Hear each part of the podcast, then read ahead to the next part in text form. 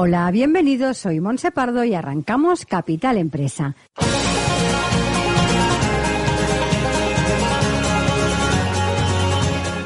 Cada día, de lunes a viernes, os estaremos acompañando de 12 a 1 de la tarde para hablar, como siempre, de empresas, de emprendedores y de comercio.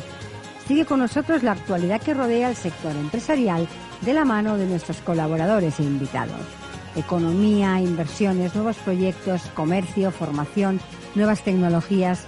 Como siempre, Capital Empresa, dando voz a tus necesidades.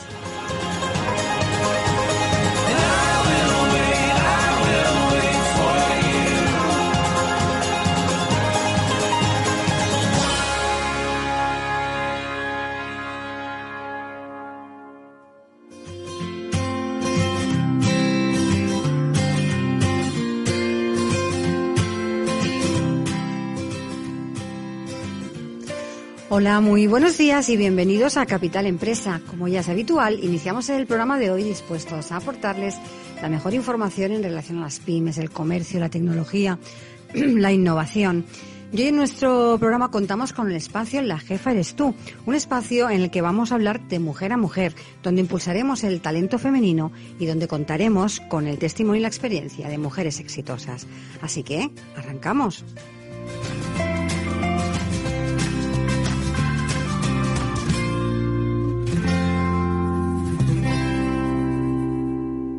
Estás escuchando Capital Empresa.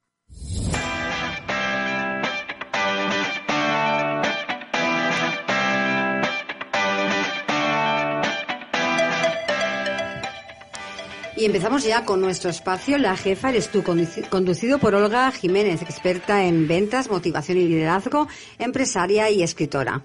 Eh, Olga, buenos días y bienvenida. Buenos días, Monse. Muy feliz de estar aquí, como siempre. Una semanita más. Claro que sí. Hoy en el programa, el programa vamos a hablar de atrevimiento. Atrévete a ser tú. Eso es. Me parece un tema espectacular, como cada semana. Temazo. Así que empezamos, como siempre, con tus pequeñas píldoras para nuestros oyentes. Así que cuando, cuando quieras nos nos explicas un poquito. Bueno, Monse, pues fíjate que muchas veces pensamos que solo tenemos que ser una de nuestras facetas y que eso es lo que nos define. Sin embargo, en el caso de las mujeres especialmente, somos muchas nosotras mismas. Por eso yo siempre digo, atrévete a ser todas las tú que hay en ti. Tú eres la mujer profesional, la mujer apasionada por un hobby, la mujer deportista, la esposa, la novia, la madre, la hija y todas esas facetas cuando las potenciamos se interrelacionan. Fíjate que yo me he dado cuenta de que muchas mujeres exitosas no son una sola cosa. De hecho, después vamos a tener una invitada que ya verás que es súper completa y todas sus facetas potencian las otras y hacen que ella sea lo especial que es. Por eso las personas que se atreven a ser todo lo que son muestran al mundo una parte muy genuina y muy auténtica y los demás les siguen. Fíjate que ser Napoleón y querer ser solo Napoleón es llegar casi casi a la enfermedad. Sin embargo, no hay nada más saludable que ser todo lo que quieras ser. Además, dentro del mundo de la empresa, en igualdad de condiciones y ante un mismo producto parecido, vamos a comprar generalmente a la persona que sintamos que es más auténtica, que es más noble, que es más honesta y que de algún modo muestra todas sus verdades y todo lo que ella es. Y de hecho las nuevas generaciones buscan eso, esa concepción mucho más holística en la que el profesional y la persona se unan para poder ofrecer lo mejor y disfrutar plenamente de cada segundo y hacer disfrutar a los demás. Pues eh, como tú bien decías, ¿no? Y para que nos cuente su experiencia, tanto personal como profesional, sobre todo cómo se atrevió a lo que quería ser y cómo eso le cambió le cambió la vida, ¿no? Tenemos una invitada en el estudio que como siempre Olga, pues te dejo a ti los el testigo y los honores para que nos la presentes. Por supuesto. Bueno, es un verdadero placer presentar a Martina Benvenuto y tengo que agradecerle infinitamente que yo esté aquí desde Mallorca porque es una mujer muy muy querida y además a la que admiro profundamente. Bueno, pues voy a presentarte, Martina, bienvenida. Bueno, muchísimas gracias, Monse, Olga, por estar aquí en vuestra casa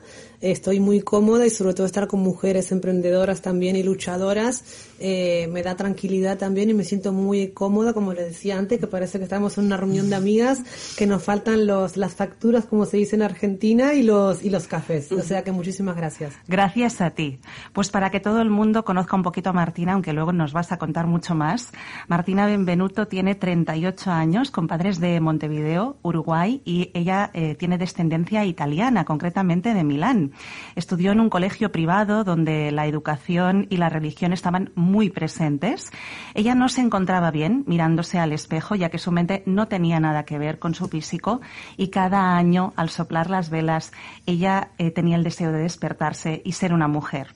A los 21 años decidió dejar atrás una vida acomodada para viajar a España y estudiar decoración en la Escuela de Diseño La Masana de Barcelona.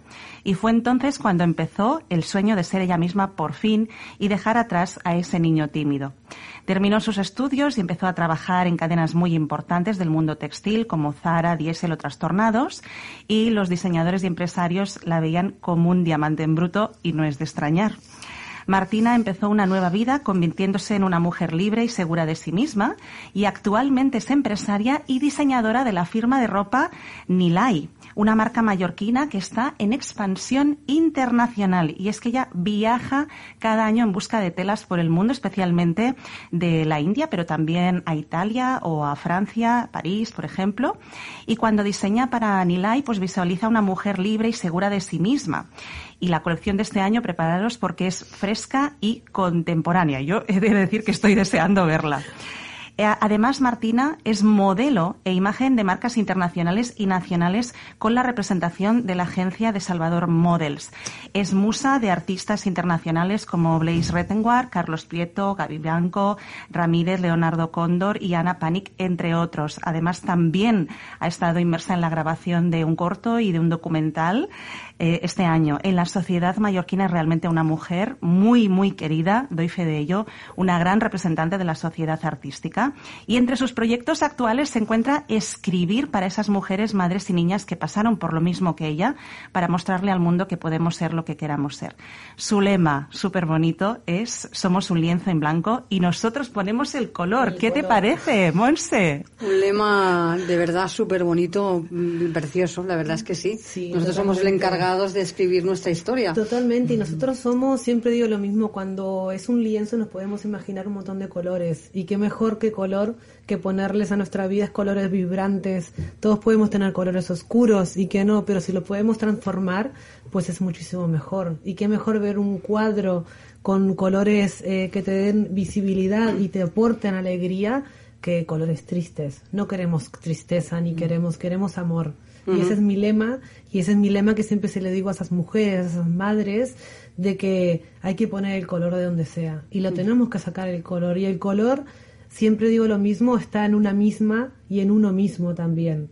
¿Sabes? Hay que sacar el color y tenemos que manifestarlo así. Así es. Martina, cuéntanos un poquito más de ti y de cómo fue tu niñez. Bueno, a ver, eh, fue una niñez eh, sobre todo muy triste, lógicamente, pero esa tristeza era la que me hacía llevar en un mundo imaginario de visualización. Cuando tú visualizas desde pequeña, pues sufres un poco menos, porque al estar tan encerrada en esos cuartos cuando pasaba, o esos bullying que yo pasaba en el colegio, me hacía ser más fuerte, porque me hacía soñar con ser la mujer que soy ahora. Entonces ese mundo de soledad también me hizo un mundo también de visualizar esa mujer que soy, esas, como decías tú antes, el soplar las velas y querer ser una mujer, es lo que me hizo ser, ser quien soy ahora mismo. Y qué maravilla en lo que te has convertido, que es una inspiración para tantísimas personas. ¿Qué relación tú tenías con tus padres, Martina? Pues mira, la relación que tenía con mi madre, por ejemplo, con mi madre, una relación totalmente eh, de protección, lógicamente, y de cariño, porque era un niño muy eh, muy sensible, muy dotado con la decoración. Eh, claro, veían que algo no, no, no, no, estaba bien, entonces pues me llevaron a psicólogos, a psiquiatras y en aquella época, lógicamente, hablar de transexualidad y hablar de, de ser un niño trans, pues lógicamente no, no te decían. Y entonces el psiquiatra lo que le dijo a mi madre fue, eh, Martina va a ser eh, en este caso no lo dijo Martina, le dijo, va a ser un niño eh, artísticamente con un gran arquitecto, en vez de decirle que era una persona transgénero. Entonces mi madre me apoyaba muchísimo. En cambio mi padre no. Mi padre lógicamente estaba acostumbrado a lo que él había vivido, a lo que le habían educado, no a esa sociedad de colegio del Opus Dei. Pues lógicamente si en tu casa te educan a eso y es una educación totalmente diferente, a la que puede tener mi padre y la que tenemos nosotros ahora. Entonces la relación con mi padre no era muy buena, pero con mi madre sí siempre de, protección. Y nos contabas, ¿no? Ese, ese bullying que vivías en, en, la escuela. ¿Cómo fue tu etapa en el, en el colegio? ¿Cómo lo, ¿Cómo lo viviste? Pues fue una etapa de muchísima soledad. Sí, de muchísima soledad y de muchísimo encierro en sí misma. ¿no? De pasar eh, mucho tiempo en el patio de colegio sola porque nadie quería jugar conmigo o nadie me quería invitar a esos cumpleaños porque se avergonzaba de ese niño pues afeminado, delgado, que parecía más a una mujer que a un hombre, porque era tan delicado de pequeño que claro, no nadie se quería reunir conmigo. Entonces fue una etapa de, soledad y de miedo y de no entender de qué era lo que me pasaba porque lógicamente cuando eh, te estás criando en un colegio con unos padres y no se hablan de esos temas, no se habla de la sexualidad como se habla ahora, cuando tú tienes cinco seis añitos y vas cumpliendo años, no sabes lo que te pasa. A lo primero tú eh, vas jugando, vas experimentando, pero cuando vas teniendo uso de razón, más vas sufriendo. Entonces fue una, fue una niñez muy dura, muy dura. Fíjate, Martina, que hoy en día eres una mujer admirada, querida. Yo diría que cualquiera que tenga la suerte de estar cerca de ti es afortunado, eres modelo, eres mm. empresaria. Entonces, tu historia es muy bonita porque nunca te rendiste, ¿no? Totalmente, jamás. Jamás me, me he rendido porque al contrario, yo pienso que el rendirse, como siempre te decía antes, es de mendigos emocionales. Y entonces a veces que la gente... Eh, se, se autodescrimina ella misma, ¿no? Y entonces eh, yo soy una mujer muy pero muy luchadora y siempre he querido ser quien soy ahora. Es decir, ahora me miro al espejo y sonrío y le puedo dar a ese lienzo esos colores y desde pequeñita se los daba. ¿Sabes? Eh, nunca me, me, he identificado con una mujer eh, triste, ni no, al contrario, yo pienso que tenemos que luchar. ¿Sabes? Sea lo que seas, hay que luchar en esta vida y hay que creer en uno mismo. Nos explicabas un poco la situación que vivías en, la escuela, pero, pero personalmente, ¿no? Eh, ¿Cómo te sentías tú, tanto físicamente como mentalmente? ¿Cómo fue todo tu proceso de, evolución, no? Claro, a ver, físicamente lo que pasa fue muy duro, porque físicamente tú te miras un espejo y no estás cómoda, ¿no? A medida que, pues le decía a mi madre, digo, mami, ¿por qué, pues tengo lo que tengo entre las piernas. Mi madre me decía, Martina, porque eres un, eres un niño. Y yo no entendía.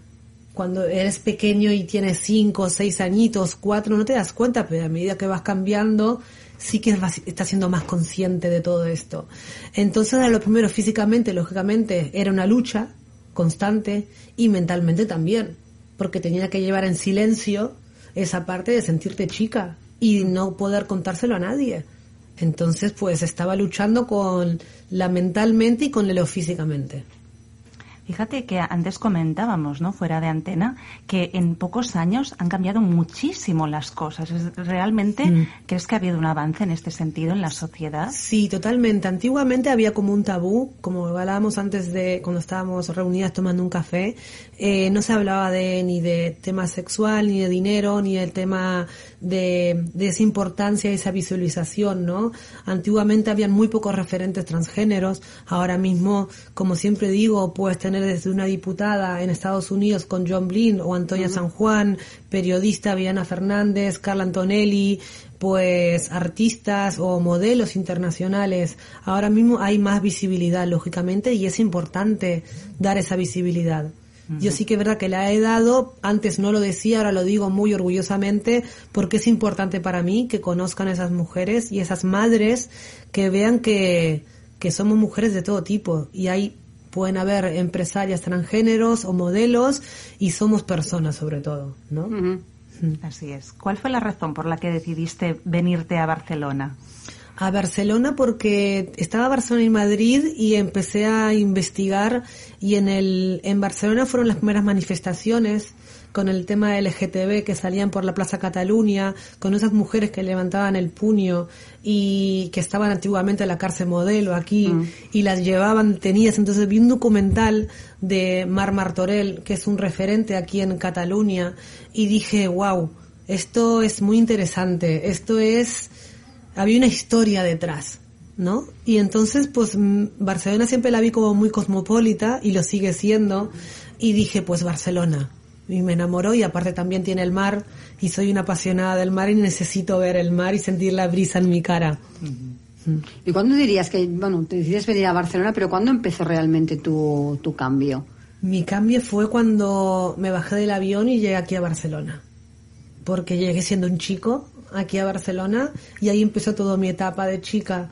Entonces cuando ya estaba armando las maletas, ya sabía que estaba dejando a ese niño tímido en Uruguay para convertirme en una mujer empoderada y, visionaria y sabía que iba a empezar Gala Martina. O sea, sabía que Martina cuando se bajaba del avión y llegaba aquí al aeropuerto del Prat iba, se iba a comer el mundo y así estoy que me quiero seguir comiendo el mundo.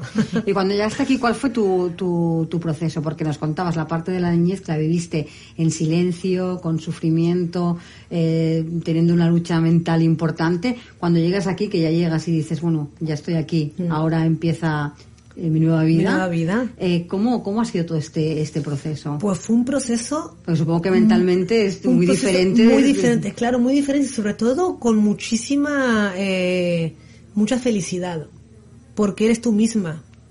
Y es importante ser una misma. Entonces, pues claro, cuando tú vas por la calle siendo eh, y, vestida como pues como chica en el colegio cuando estudiaba aquí en, la universidad que te llamaban por Martina y no te llamaban por tu antiguo nombre y eres tú misma pues es felicidad rotunda porque es volver a nacer literalmente es, estás en una ciudad que no te conoce nadie y que puedes ir caminando por Vía de la Yetana o por Paseos de Gracia y puedes ser totalmente libre. Y cuando tú estás en una sociedad libre, te sientes, te sientes auténtica y te sientes tu ser y tu, y tu esencia se sienten unidas y se sienten cogidas de la mano. Sí. Martina, ¿cómo se puede encontrar el valor de ser uno mismo? Porque en tu caso tú lo viviste de este modo, pero tantas personas que tienen dentro tantos deseos y no encuentran el valor para ser ellas mismas, ¿qué les dirías? Pues sobre todo que la vida es una sola y tenemos que vivir el, el, aquí el ahora. Es como el libro de Héctor Toe, que es el poder de la hora, ¿no? Y tenemos que mirar el ahora porque no sabemos lo que nos puede pasar mañana. Mira lo que ha pasado hace poco, hace dos años, con una gran pandemia que ha cambiado el mundo. Entonces no sabemos. Entonces tenemos que vivir, tenemos que ser felices aquí y a la hora. Y hay que luchar por eso.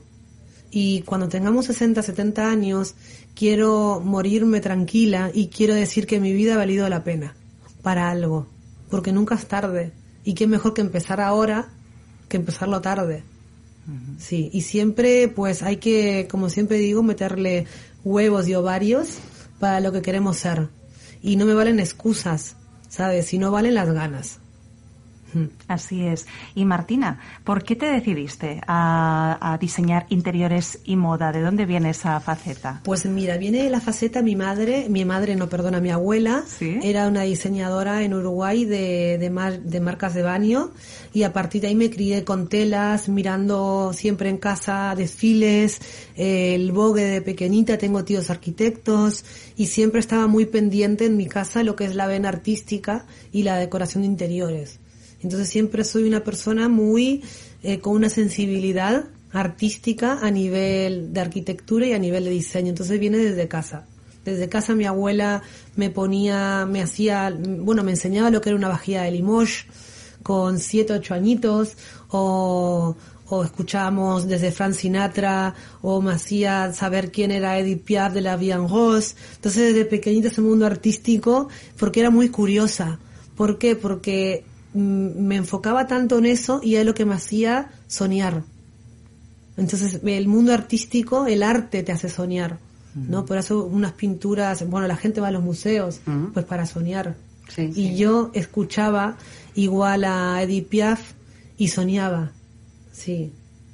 Estás ligada de algún modo al mundo del arte desde muchos puntos de vista. Porque Totalmente. El diseño, los interiores, la arquitectura, pero también la pintura, el mundo audiovisual. Mm música. Cuéntanos un poquito más de, esa faceta tuya artística. Pues mira, la faceta artística me, bueno, me nace lógicamente para expresarme, lógicamente, de todo ese sufrimiento que tenía.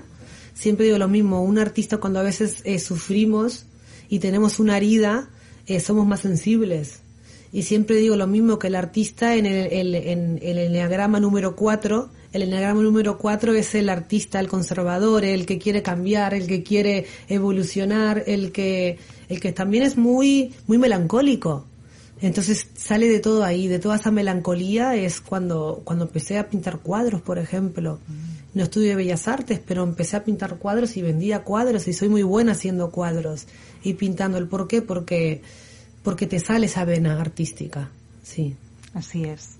Y cuéntanos un poquito, antes me, explicabas cuál fue la razón o el momento o el por qué tú mm, decidiste que querías decir en prensa que eras una mujer transexual. Pues mira, esto pasó en la pandemia.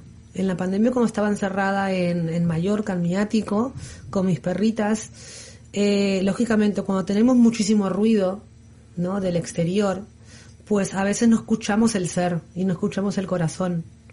¿Por qué? Porque estamos, eh, te vas a cóctel, vas a trabajar, estás todo el día pues con ruido de esto, mucha información y cuando nos encierran, lógicamente decimos, uy, ¿y ahora qué hay?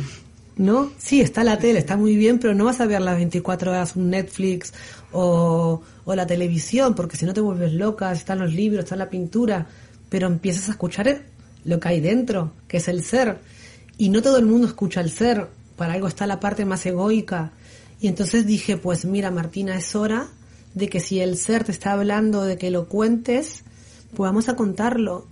Y me hizo una entrevista a un gran periodista y amigo, que de aquí le mando un gran saludo, que es Esteban Mercer, que es periodista del Última Hora y del Vanity Fair. Sí, le quiero mandar también un saludo porque le sigo y es fantástico. Sí, es fantástico y nos queremos muchísimo. Y, él realmente me, me, empezó a hacer la entrevista como mujer empresaria de Nilay. Y estábamos en su casa y se lo conté. Y Esteban me dice, Martina, no lo puedo creer. Me dice, pero por favor, me dice, esto hay que contarlo. Me dice, ¿estás dispuesta a contarlo? Le digo, sí, vamos a contarlo. Le digo, porque es hora.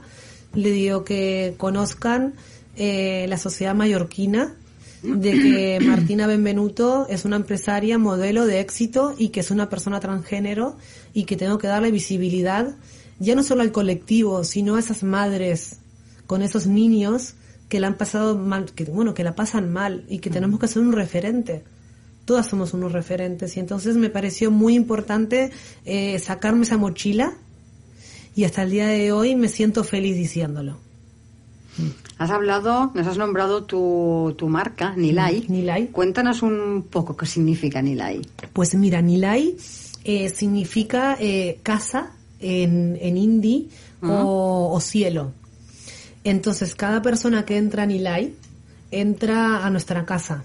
O sea, las personas que vienen a comprar a Nilay compran, bueno, sobre todo miran una, es una experiencia. Desde cuando tú entras está el olor a higo muy presente porque en Menorca hay muchísimos, muchísimas higueras. Ah. Entonces siempre busco a la hora de diseñar ya no solo la ropa, sino también los interiores en una atmósfera. Entonces, Nilay significa casa. Y por eso que esos vestidos que diseño son para esas mujeres eh, libres. Eh, por ejemplo, no diseño con tallas. No me gusta diseñar tallas. Pienso que la talla única da libertad. Entonces mis vestidos van desde la talla pues una 34 a una 52, mm, 54, porque son vestidos adaptables y con stretch y con telas y con unos patrones que se adaptan a todas las tallas. Entonces eso a la mujer le hace sentir segura y le hace sentir muy cómoda. Entonces Nilay significa pues comodidad, significa frescura, significa eh, que estás empoderada y significa que estás guapa y sexy también. Lindísimo. ¿Qué te inspira a ti a la hora de diseñar para Nilay? Me inspira eh, los colores y sobre todo, siempre digo lo mismo, eh, ahora mismo esos atardeceres en Mallorca y esa y ese amor que le doy por el mundo, ¿no? Y me inspira sobre todo los colores. Los colores para mí es muy importante, por eso cuando voy a la India y veo esos olores, esos colores, esa gente que hay ahí, me inspira, me inspira todo. De estar aquí con vosotras, puedo salir y puedo estar inspirada a hacer una colección, porque lo que, el que está creando como yo está creando las 24 horas y yo estoy pensando ya en la colección del año que viene. Y yo también soy muy loca a la hora de diseñar. Ahora estamos sacando una colección nueva que se llama Marvel y es una colección inspirada en, en el mármol. Y entonces los estampados mm. son de unos colores espectaculares y de mármol. Y nació esto en ver un mármol y dije, wow, tengo que sacar esto y la verdad que estoy en continuo siempre cambio de, creación. Y ahora me inspira una cosa, como mañana me inspira una flor o, una lágrima. Sí. ¿De dónde procede toda tu, tu, tu fuerza, ¿no? Para dar, eh, para dar valor a las, a las personas. Pues de dónde, de soñar. Siempre he soñado, desde pequeñita. Desde pequeñita he visualizado y hay algo que, que está en uno mismo. Y también me da muchísima fuerza mi abuela, que ya no está más, y que cuando ella falleció, eh, yo tomé un avión justamente para que ella me viese. Y para mí era tan importante porque mi abuela es la que me da fuerza eh, y es la que me ha ayudado, lógicamente, a ser quien soy. Porque era la única que me, pues, que me quería y que me arropaba hasta el día de hoy. Entonces me da fuerza a ella y sobre todo me doy fuerza a mí misma. Una misma tiene que tener fuerza no nos tiene que dar fuerza a nadie, sino a todas las mujeres y los hombres, la fuerza está en uno mismo, y en el día a día, y en el luchar, y en evolucionar, y en cambiar, y en ser mejor persona. ¿Qué proyectos tienes ahora con Nilay? Pues mira, estamos en un proyecto de expansión a nivel, pues, abrir tiendas en el extranjero, porque nos hemos dado cuenta que con el tema de la pandemia, como todos los empresarios, y dependemos del turista en Mallorca, pues lógicamente si se cierran las fronteras, pues tenemos que vender vestidos. ¿Y cómo vendemos vestidos? Pues digitalizando una marca online. Entonces ahora estamos a nivel, pues como estrategia, como marca online, digitalizar y después abrir tiendas en el extranjero con futuros inversores que crean creer en esa tienda en montar franquicias. O sea, porque la idea de montar franquicias es una idea totalmente libre. ¿Sabes? Entonces yo te voy a dar un producto que es muy bueno, te voy a decorar las tiendas, y te entrego el caramelo. Tú después tienes que cuidar ese caramelo, ¿sabes? Porque no creemos, ni tampoco yo creo en seguir montando tiendas por abrir. Pienso que una franquicia es muchísimo más fácil, me da también esa libertad para yo poder seguir viajando y diseñando que estando, que estando con 40 tiendas. No, eso es un poco el, el, el proyecto, el abrir franquicias. Qué maravilla. Y antes también me contabas eh, que durante la pandemia el proyecto de Nilay ha salido hacia adelante a pesar de que tú no pudiste viajar para encontrar las telas. ¿Cómo fue ese proceso? Fue muy difícil, fue muy difícil porque claro, yo llego a la India durante un mes y medio, un mes y un poquito menos, y claro, ahí estoy, me llego a Delhi, voy con mi socia, con Audrey Salas, nos metemos, nos quedamos en Pashargan, que es una de las calles más pobres de toda la India, y estamos ahí durante una semana y media buscando las telas en esos barrios que son totalmente eh, muy duros, muy duros por, por la desigualdad que hay ahí, por las castas sociales. Y a la vez es muy duro y a la vez es, es enriquecedor también porque te llena también de valor y nos da cuenta de lo que tenemos y de dónde vivimos y que a veces nos quejamos mucho. Y no somos a veces no siempre, nos quejamos mucho. Y no somos conscientes de lo que tenemos hasta cuando viajamos a estos tipos de lugares. Y es lo que le digo a la gente, a veces no valoramos tener eh, agua eh, potable, ir a un baño que esté limpio, comer una comida que esté sana, comer tantas cosas. Entonces, eh, viene de todo eso, viene de, de, bueno, de la libertad, como te decía antes, sí. Eso es, es fantástico. Y además yo sé que ahora tienes la ilusión de compartir todo lo que has aprendido en un libro, ¿verdad? En un libro, sí. Estamos en un proyecto con una, con una escritora, a ver si estamos, llegamos de acuerdo. Y sí, porque quiero dar, soy muy feliz dando, haciendo, haciendo, bueno, diseñando vestidos y trabajando en el mundo del arte, pero soy más feliz cambiando esas conciencias de esas mujeres empoderadas y esas madres que me escriben por privado y le doy esa tranquilidad o esa seguridad a esas niñas, pues niñas o no niñas, porque me escriben en mi Instagram, tengo muchísimos seguidores que me siguen y me dicen qué referente que eres, sobre todo porque en este libro es una experiencia y yo que la he pasado tan mal de pequeñita y he sufrido bastante, pues yo pienso que el niño es niño y el niño tiene que tiene que vivir esa niñez. El niño tiene que vestirse de los colores que él quiera no que le inculque la sociedad para algo. Si el niño o la niña quiere jugar con una pelota o con un balón, o se quiere vestir de rosa, pintarse las uñas, es un juego y es un niño y hay que escuchar la voz del niño. No tenemos que mirar para atrás, porque cuando tú eh, te estás criando en la adolescencia y en la niñez, nos está marcando para un futuro. Y la niñez es lo más importante, nos va a marcar para el resto de nuestra vida. Y si tenemos, como digo yo, caquitas emocionales de la niñez, pues tienes 30, 40 y todavía seguimos sufriendo. Porque antiguamente nuestros padres nos decían, vete a tu cuarto a pensar, como un castigo. Y es hermosísimo que te digan, vete a tu cuarto a pensar. Y eso es genial, ¿no? Y entonces a veces no somos conscientes de cómo nos hablan, cómo nos hablan en el colegio, cómo nos, nos habla la educación, cómo nos habla la sociedad, cómo nos habla un escaparate, una publicidad. Ahora tú ves eh, una campaña de desigual que es de aquí de Barcelona y ves las campañas desiguales y es maravillosa y es libertad. Hace poco vi una campaña de una marca de telefonía móvil y lo mismo, era, era, era, era libertad y, y eso es bonito. Sí, la libertad. Ahora que hablas de, de, conciencias, ¿no? De, de, cómo la sociedad no tiene que, que, concienciarse. Mm. En este momento, ¿en qué situación dirías que, se encuentra esa conciencia social? Está, hasta, está en un momento de cambio esa conciencia social. También hay que educar, como siempre digo lo mismo, a la parte más política y tenemos que educar y tenemos que dar esa visibilidad a la hora de educación. Y yo pienso que está en una parte que estamos recién despertando. Nos queda muchísimo camino.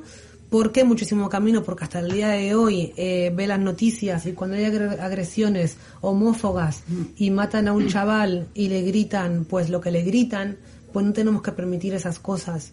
Entonces está despertando y sobre todo tenemos que educar a esa gente. Y la gente a veces mayor es muchísimo más tolerante que la nueva generación. La nueva generación de chicos jóvenes. ¿Y cómo los educamos? Pues en el colegio los educamos. Entonces tenemos que educar primero en el colegio, a los políticos, pues a la sociedad. Entonces yo pienso que estamos recién despertando. ¿Qué otras cosas se pueden hacer para contribuir a esa educación, Martina? ¿Qué otras cosas? Pues dar voz, como yo estoy aquí con vosotras dos, y hablar de esta normalización y de esta visibilidad. Entonces, si todas las personas hablamos de lo que queremos, y estoy yo aquí es porque poquito a poco le podemos dar esa visibilidad. Entonces, haciendo ya esto, pienso que le estoy dando esa normalización y cuando tú, normalizas algo, lo haces algo natural. O sea, hay que normalizar las cosas y cuando tú normalizas algo le quitas importancia. Tú a un niño o una niña con cuatro o cinco años le dices, a mí me ha pasado cuando le decía a mis sobrinos, ya el tío no es tío, ahora es tía mis sobrinos con 5 o 6 años me dijeron, ah, ok, no pasa nada, mm. porque es un niño, mm. porque lo haces como algo normal. Y hay veces que no somos conscientes, ¿no? Entonces, cuando hacemos algo normal como ahora, damos visibilidad. Bueno, escucharte de verdad es inspirarse. Yo tengo la piel de gallina.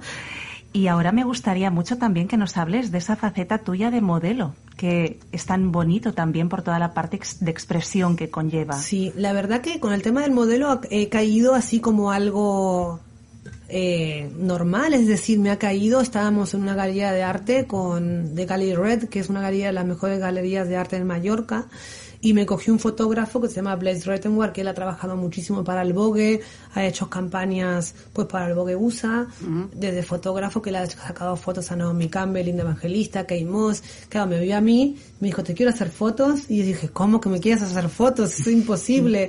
sí, Martina me dice, porque me ves una mujer muy, muy inspiradora, me dice y tal, el único requisito es que te tienes que poner de morena. Me tuve que tener el pelo de moreno, oh. hicimos unas fotos espectaculares como el gran artista Hemel Newton y ahí empezó mm. todo, empezó con, con Blaze y a partir de ahí muchísimos artistas pues me han llamado para colaborar, desde Leonardo Cóndor ahora el último proyecto que tengo con él y siempre son eh, artistas enfocados a nivel artístico. Es decir, me han llamado para hacer, para hacer campañas de publicidad.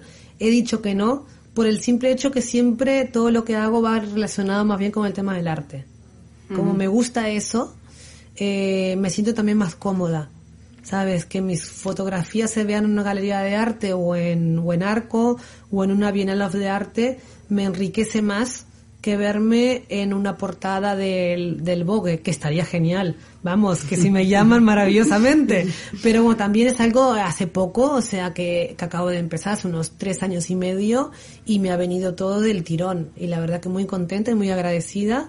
Ahora con Salvador Models, que tienen una agencia aquí en Barcelona y en Madrid, que firmé contrato con ellos y bueno, Estoy encantadísima. hace muy poquito, además, que muy lo has poquito, anunciado, ¿eh? Muy poquito que anuncié en las redes, que me llamó mi representante y me dijeron, Martina, te queremos.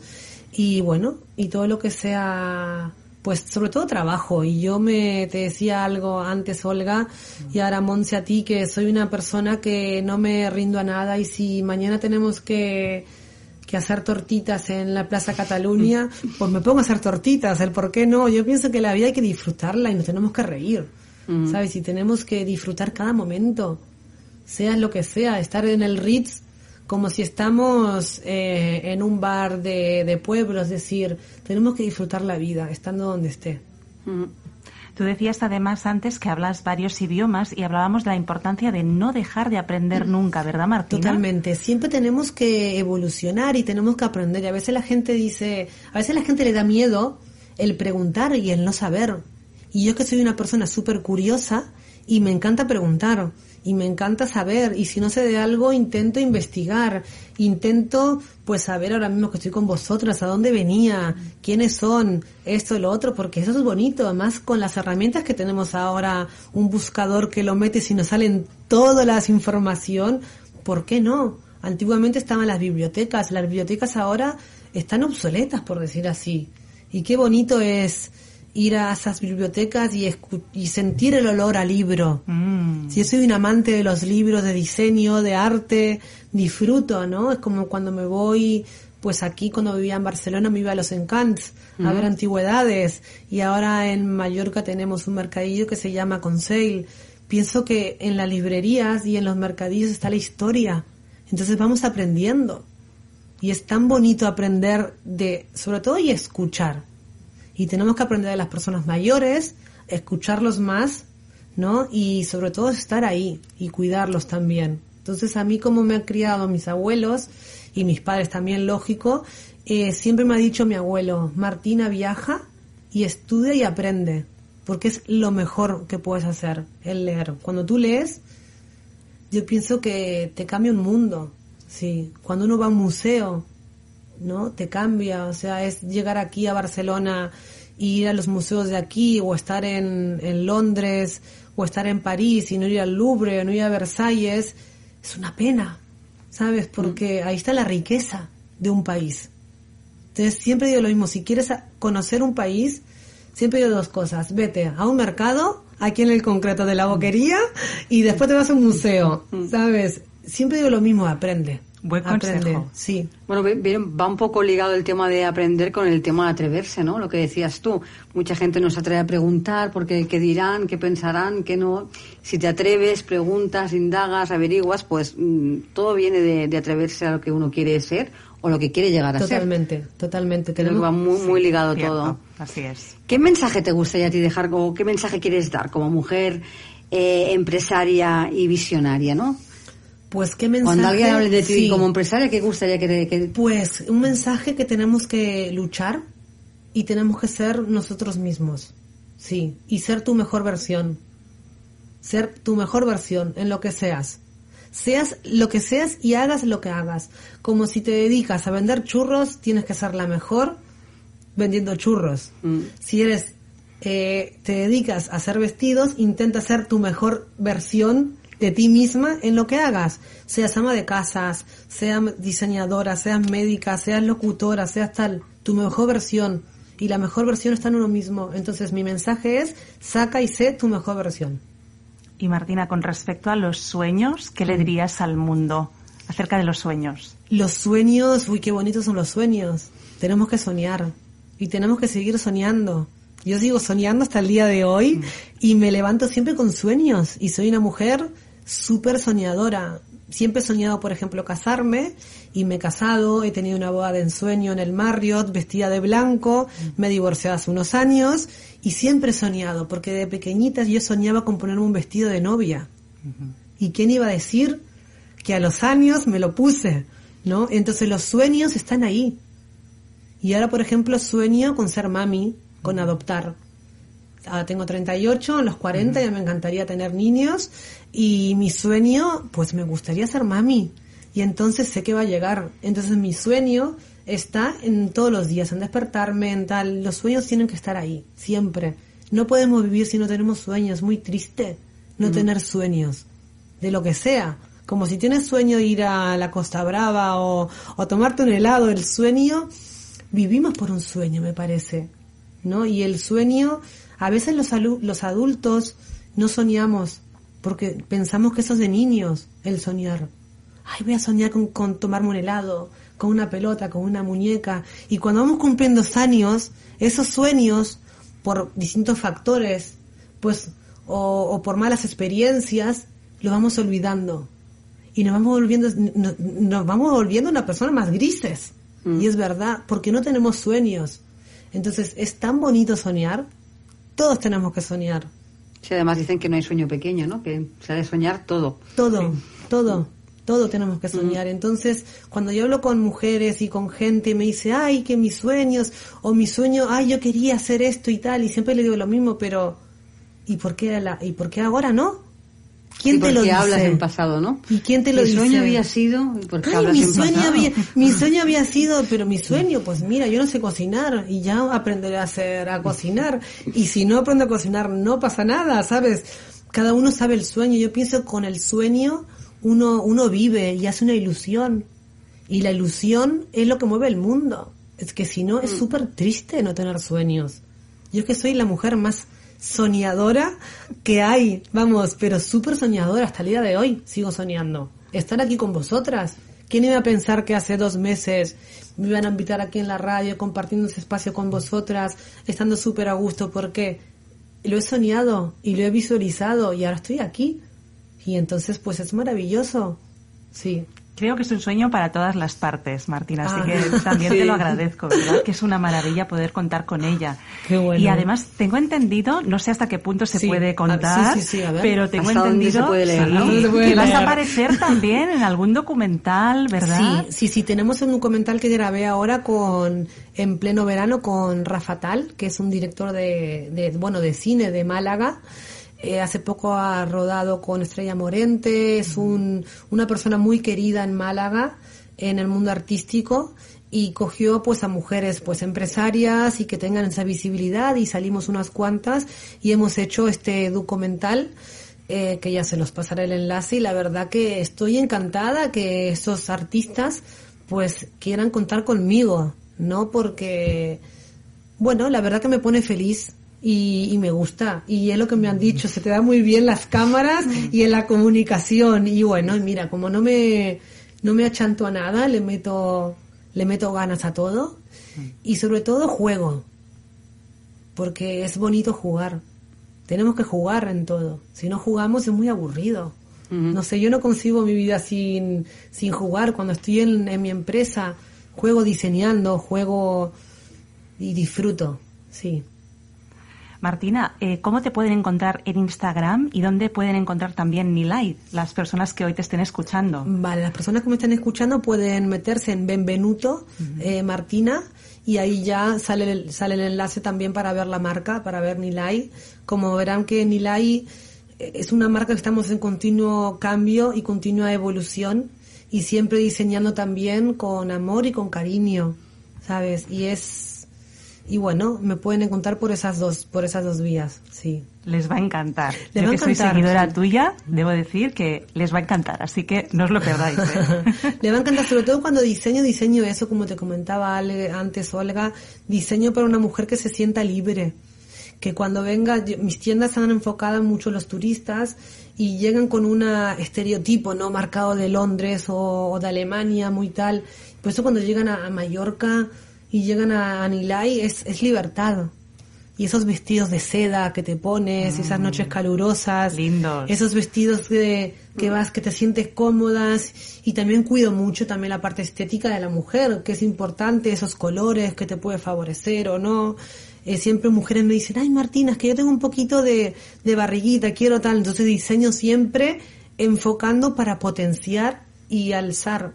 Porque cuando yo no tenía pechos, por ejemplo, mi hándicap era, uff, no se me pueden ver eh, los vetreles porque eh, se, se veía el, el tirante. Entonces ahora diseño un tirante más ancho, diseño un tirante más, an- a- eh, más, más cómodo, diseño un nido de abeja, que el nido de abeja es un tejido que se adapta mucho a la Sí, cintura a mí me encanta. y te hace Sí. una cintura espectacular y te reduce dos tallas. Los colores que diseño pues están enfocados para que te quiten dos o tres tallas, es verdad. O sea, se Chicas, prueban mis vestidos. esto- Se prueban los vestidos en. Milay y me veo con las clientas. Me veo con las clientas que me dicen, Martina, qué maravilla esto. Y no se llevan uno, se llevan hasta tres. Y por eso que gusta mucho la marca. Y además eh, quizás las oyentes estarán pensando que igual son unos precios que quizás no se puedan permitir, pero No, no, no, no, son vestidos de seda exclusivos. Eh, suelo hacer colecciones cápsulas y el vestido más caro es 49.90. Es decir, un, un vestido de 100%, 70% seda y lo demás viscosa. Igual solo hay 30, 40, 50 unidades. Entonces es, o sea, mi estrategia, por eso es el éxito de Nilay. Yo pienso que el vender poco a un buen precio no te da pereza comprarte tres vestidos claro. eh, yo quiero que tú mm, al año igual me compres unos cuatro o cinco vestidos y no me compres dos, ¿no? Y quiero cada verano que vengas, pues que te compres un vestido de Nilay, no que te haga la ilusión de comprarte un vestido de Nilay. Entonces, por eso que son esos precios, porque muchos diseñadores me decían, ay Martina, ¿por qué no pone más caro? Es que no me interesa. ¿Por qué el éxito de Amancio Ortega, que yo empecé trabajando para él? ¿Por qué el éxito que ha empezado? Porque vende un producto pues totalmente eh, adaptable a todos los bolsillos, ¿no? Y entonces, pues es maravilloso dar esa visibilidad. Ahora en Nilay vamos a marcar dos líneas, una línea más eh, de lujo, pero que igual son vestidos a 89 o 120 euros para unas ceremonias pues si una se quiere casar, un vestido de seda o unos kimonos ideales todos Que bordados. sigue siendo muy asequible. Sí, muy mucho, asequible. Lo estás mucho. deseando ya, Monse, Sí, ver toda la colección. Yo este verano ya me veo, ¿eh? Mucho, mucho. Son asequibles porque eso, y por eso es el éxito de Nilay. Por eso las tiendas cuando vienen en verano y, y vas a esas tiendas de Nilay siempre están llenas. Y siempre dicen, ¿cómo es posible?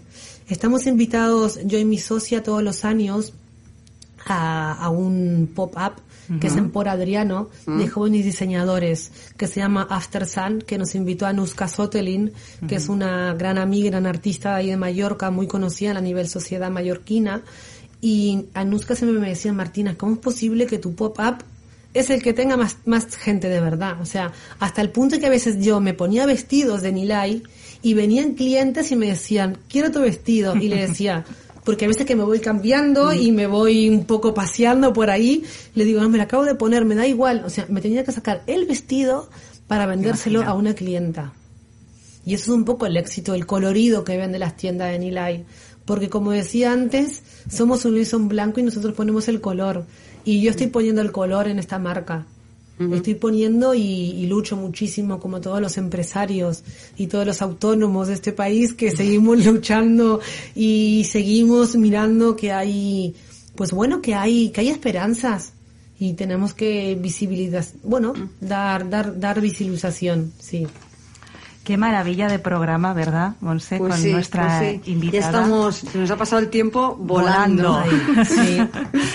Y bueno, Martina, ¿qué les dirías a toda nuestra audiencia para terminar? ¿Qué, qué le dirías para que ellas se den cuenta de que tienen que atreverse a ser ellas mismas como tú? Pues le diría que tengan muchísimo amor, muchísima confianza y sobre todo que cuenten lo que les pueda pasar y que se apoyen en mujeres, pues como vosotras dos, en mujeres referentes y en que aprendan y que si no saben de algo que no tienen miedo, que me, miren referentes. Es importante ver, eh, ver referentes de algo ¿no? Y tú como Olga que acaba de sacar un libro y eres empresaria, tú como Monse que eres locutoria, entonces de todo esto tenemos que aprender. Entonces hay que aprender de otras mujeres, de otros hombres y después tenemos que dar muchísimo amor. Y cuando damos amor y damos admiración es tan fácil todo. Entonces mi mensaje es aprender y dar amor. Pues eh, Martina, muchísimas gracias por haber pasado por nuestro por nuestro programa. Ha sido todo un placer hablar poder hablar contigo. Bueno, gracias a ti. Olga, contigo nos vemos la semana siguiente, la semana nos que vemos, viene. claro que sí, la semana que viene con muchísimas más sorpresas y con nuevas invitadas.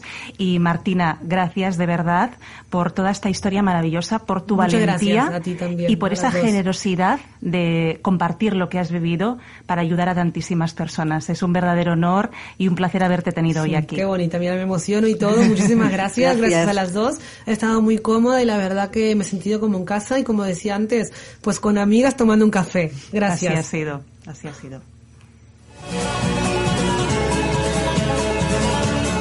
Y hasta aquí nuestro programa de hoy, como siempre. Muchas gracias por acompañarnos y les recuerdo que les espero de nuevo el próximo lunes a las 12 del mediodía con más colaboradores y nuevos invitados aquí en Capital Empresa. Hasta el lunes y feliz fin de semana.